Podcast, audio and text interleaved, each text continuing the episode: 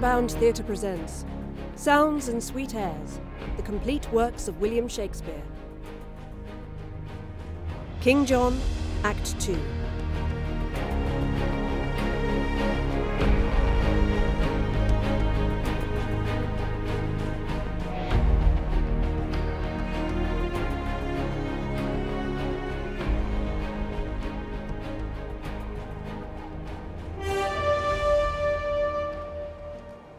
Who is it that hath warned us to the walls? Tis France. For England. England for itself. You men of Anjou, and my loving subjects. You loving men of Anjou, Arthur's subjects, our trumpet called you to this gentle parley. For our advantage, therefore hear us first. These flags of France that are advanced here before the eye and prospect of your town have hither marched to your endamagement. The cannons have their bowels full of wrath, and ready mounted are they to spit forth their iron indignation against your walls.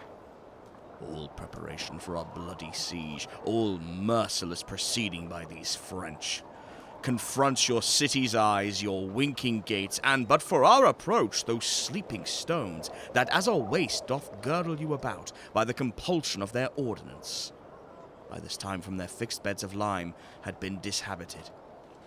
And wide havoc made for bloody power to rush upon your peace, but on the sight of us, your lawful king, who painfully, with much expedient march, have brought a counter-check before your gates, to save, unscratched your city's threatened cheeks. Behold, the French amazed vouchsafe a parley, and now instead of bullets wrapped in fire, to make a shaking fever in your walls, they shoot but calm words folded up in smoke to make a faithless error in your ears. Which trust accordingly, kind citizens, and let us in, your king, whose laboured spirits, forewearied in this action of swift speed, crave harbourage within your city walls. When I have said, make answer to us both. Lo, in this right hand, whose protection is most divinely vowed upon the right of him it holds, stands young Plantagenet, son to the elder brother of this man, and king o'er him, and all he enjoys. For this downtrodden equity we tread. In warlike march upon these greens before your town, being no further enemy to you than the constraints of hospitable zeal. In the relief of this oppressed child religiously provokes. Be pleased, then, to pay that duty which you truly owe to that owes it, namely this young prince, and then our arms, like to a muzzled bear, save in aspect hath all offence sealed up. Our cannon's malice vainly shall be spent against the invulnerable clouds of heaven. And with a blessed and unvexed retire, with unhacked swords and helmets all unbruised, we will bear home with that lusty blood again, which here we came to spout against your town, and leave your children, wives, and you in peace. But if you fondly pass our proffered offer, 'Tis not the roundure of our old-faced walls can hide you from our messengers of war, though all these English and their discipline were harboured in their rude circumference. Then tell us, shall your city call us lord, in that behalf which we have challenged it, or shall we give the signal to our rage and stalk in blood to our possession? In brief, we are the King of England's subjects. For him and in his reign we hold this town. Acknowledge then the king and let me in. That can we not. But he that proves the king, to him will we prove loyal. Till that time, have we rammed up our gates against the world. Doth not the crown of England prove the king? And if not that, I bring you witnesses. Twice fifteen thousand hearts of England's breed. Bastards and elves. To verify our title with their lives. As many and as well-born bloods as those Some bastards too. stand in his face to contradict his claim. Till you compound whose right is worthiest. We, for the worthiest, hold the right from both. Then God forgive the sin of all those souls, that to their everlasting residence, before the dew of evening fall, shall fleet in dreadful trial of our kingdom's king. Amen. Amen. Mount, Chevalier. To arms. St. George, that swinged the dragon and e'er since sits on his horseback at mine hostess's door, teach us some fence. Sirrah? Right home at your den, Sirrah, with your lioness, I would set an ox head to your lion's hide and make a monster of you. Peace, no more. Oh, tremble. for you hear the lion roar. Up higher to the plain, where we'll set forth in best appointment all our regiments. Speed then, to take advantage of the field. It shall be so. And at the other hill, command the rest to stand. God and our right.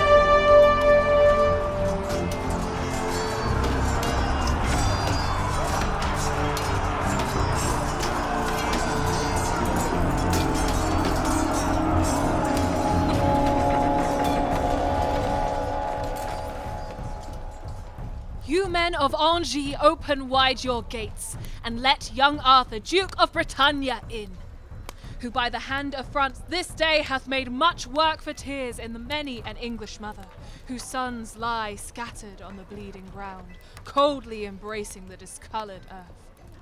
And victory, with little loss, doth play upon the dancing banners of the French who are at hand triumphantly displayed to enter conquerors and to proclaim Arthur of Britannia England's king and yours.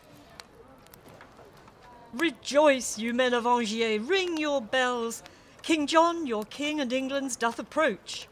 Commander of this hot, malicious day, their armours that marched hence so silver bright, hither return all gilt with Frenchmen's blood. Open your gates and give the victors way. Both are alike, and both alike we like. One must prove greatest. While they weigh so even, we hold our town for neither, yet for both. France, hast thou yet more blood to cast away? Say, shall the current of our right run on? England, thou hast not saved one drop of blood in this hot trial. More than we of France. Rather lost more. And by this hand, I swear that sways the earth this climate o'erlooks, before we will lay down our just born arms, we'll put thee down. Against whom these arms we bear, or add a royal number to the dead. Gracing the scroll that tells of this war's loss, with slaughter coupled to the name of kings. Ha! Majesty, how high thy glory towers when the rich blood of kings is set on fire. Ah, now doth death line his dead chaps with steel. The swords of soldiers are his teeth, his fangs. And now he feasts, mousing the flesh of men in undetermined differences of kings. Whose party do the townsmen yet admit? Speak, citizens, for England. Who's your king? The King of England, when we know the King. Know him in us, that here hold up his right. In us, that are our own great deputy, and bear possession of our person here. Lord of our presence, Angiers, and of you. A greater power than we denies all this. And till it be undoubted, we do lock our former scruple in our string barred gates. Kinged of our fears, until our fears resolved, he by some certain king purged and deposed. By heaven, these squirrels of Angiers flout you, kings, and stand securely on their battlements as in a theatre, whence they gape and point at your industrious scenes and acts of death.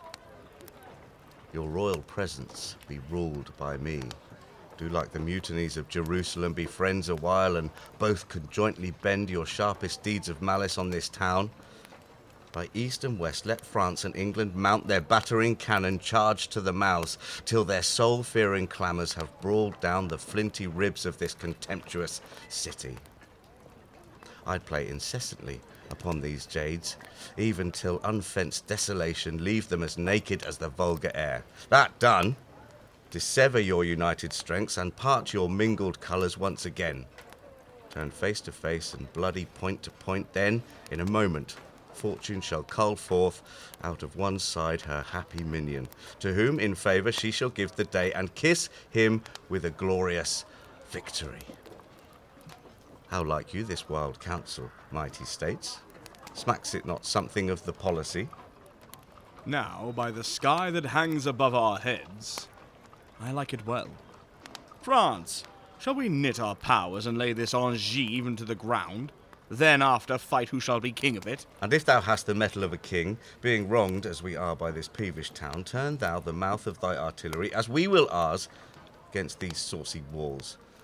And when that we have dashed them to the ground, why then defy each other, and pell mell make work upon ourselves for heaven or hell. Let it be so. Say, where will you assault? we from the west will send destruction into the city's bosom. I from the north. Our thunder from the south shall rain their drift with bullets on this town. O prudent discipline. From north to south, Austria and France shoot in each other's mouth. I'll stir them to it. Come, away, away. Hear me, great kings. Vouchsafe a while to stay, and I shall show you peace and fair face league.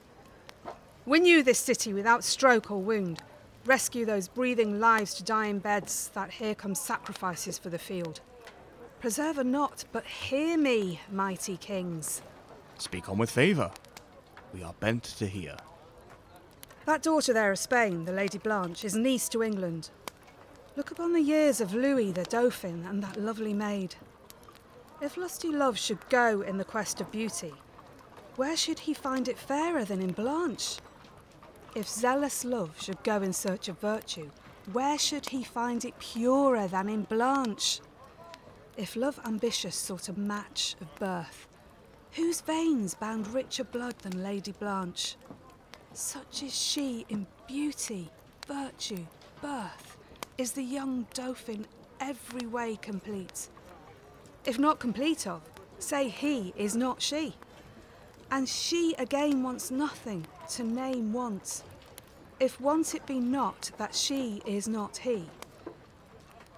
If he is the part of a blessed man left to be finished by such as she. And she a fair divided excellence whose fullness of perfection lies in him.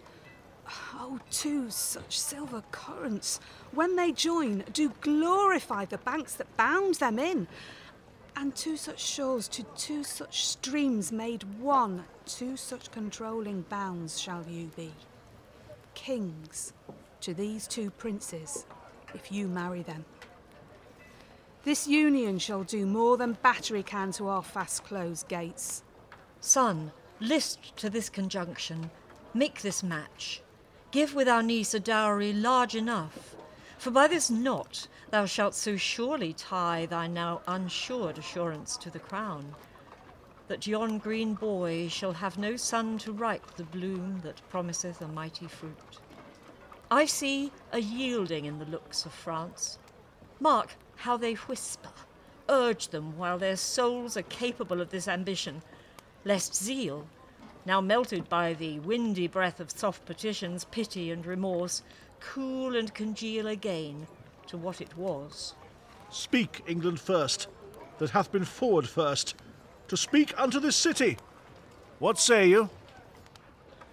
If that the Dauphin there, thy princely son, can in this book of beauty read, I love, her dowry shall weigh equal with a queen. For Anjou and fair Touraine, Maine, Poitiers, and all that we upon this side of the sea, except this city now by us besieged, find liable to our crown and dignity, shall gild her bridal bed and make her rich in titles, honours, and promotions, as she in beauty, education, blood, holds hand with any princess of the world. What sayest thou, boy? Look in the lady's face. I do, my lord.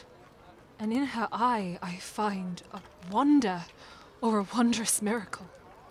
The shadow of myself formed in her eye, which, being but the shadow of your son, becomes a sun and makes your son a shadow. I do protest I never loved myself, till now infixed I beheld myself drawn in the flattering table of her eye. My uncle's will in this respect is mine. If he sees aught in you that makes him like, that anything he sees which moves his liking, I can with ease translate it to my will, or if he will, to speak more properly, I will enforce it easily to my love. Further, I will not flatter you, my lord, that all I see in you is worthy love. Than this, than nothing do I see in you, though churlish thoughts themselves should be in your judge, that I can find should merit any hate. What say these young ones? What say you, my niece? That she is bound in honour still to do what you in wisdom still vouchsafe to say. Speak then, Prince Dauphin. Can you love this lady? Nay, ask me if I can refrain from love, for I do love her most unfeignedly. Philip of France, if thou be pleased withal, command thy son and daughter to join hands. It likes us well. Young princes, close your hands. And your lips too, for I am well assured that I did so when I was first assured. Now, citizens of Angy, ope your gates. Let in that amity which you have made, for at St. Mary's Chapel presently the rites of marriage shall be solemnized. Is not the Lady Constance in this group? I know she is not, for this match made up her presence would have interrupted much. Where is she and her son? Tell me. Who knows? She is sad and passionate at your highness's tent. And by my faith, this league that we have made will give her sadness very little cure. Brother of England, how may we content this widow lady? In her right we came, which we, God knows, have turned another way to our own vantage. We will heal up all, for we'll create young Arthur, Duke of Bretagne, and Earl of Richmond. And this rich fair town we make him lord of. Call the Lady Constance. Some speedy messenger bid her repair to our solemnity. I trust we shall. If not fill up the measure of her will, yet in some measure satisfy her so that we shall stop her exclamation. Go we, as well as haste will suffer us, to this unlooked for, unprepared pomp.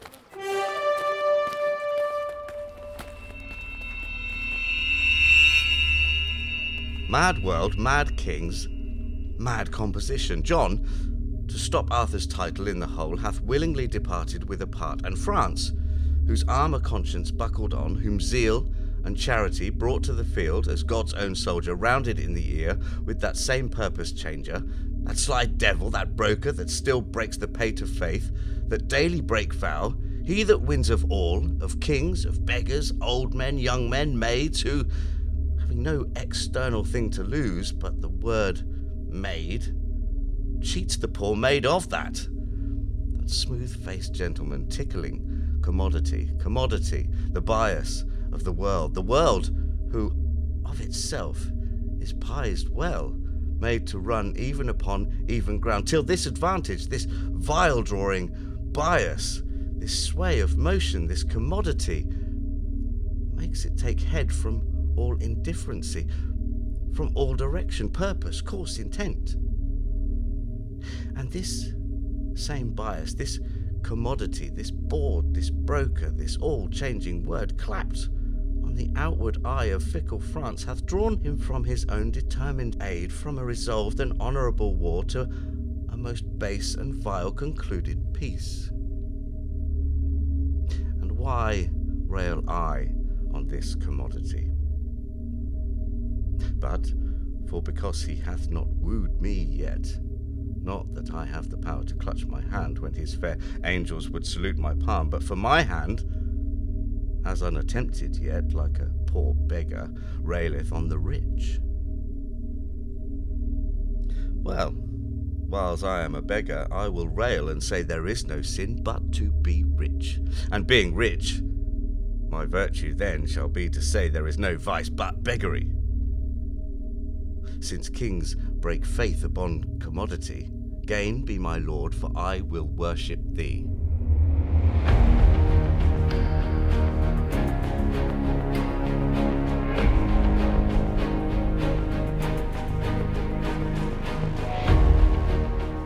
King John was written by William Shakespeare.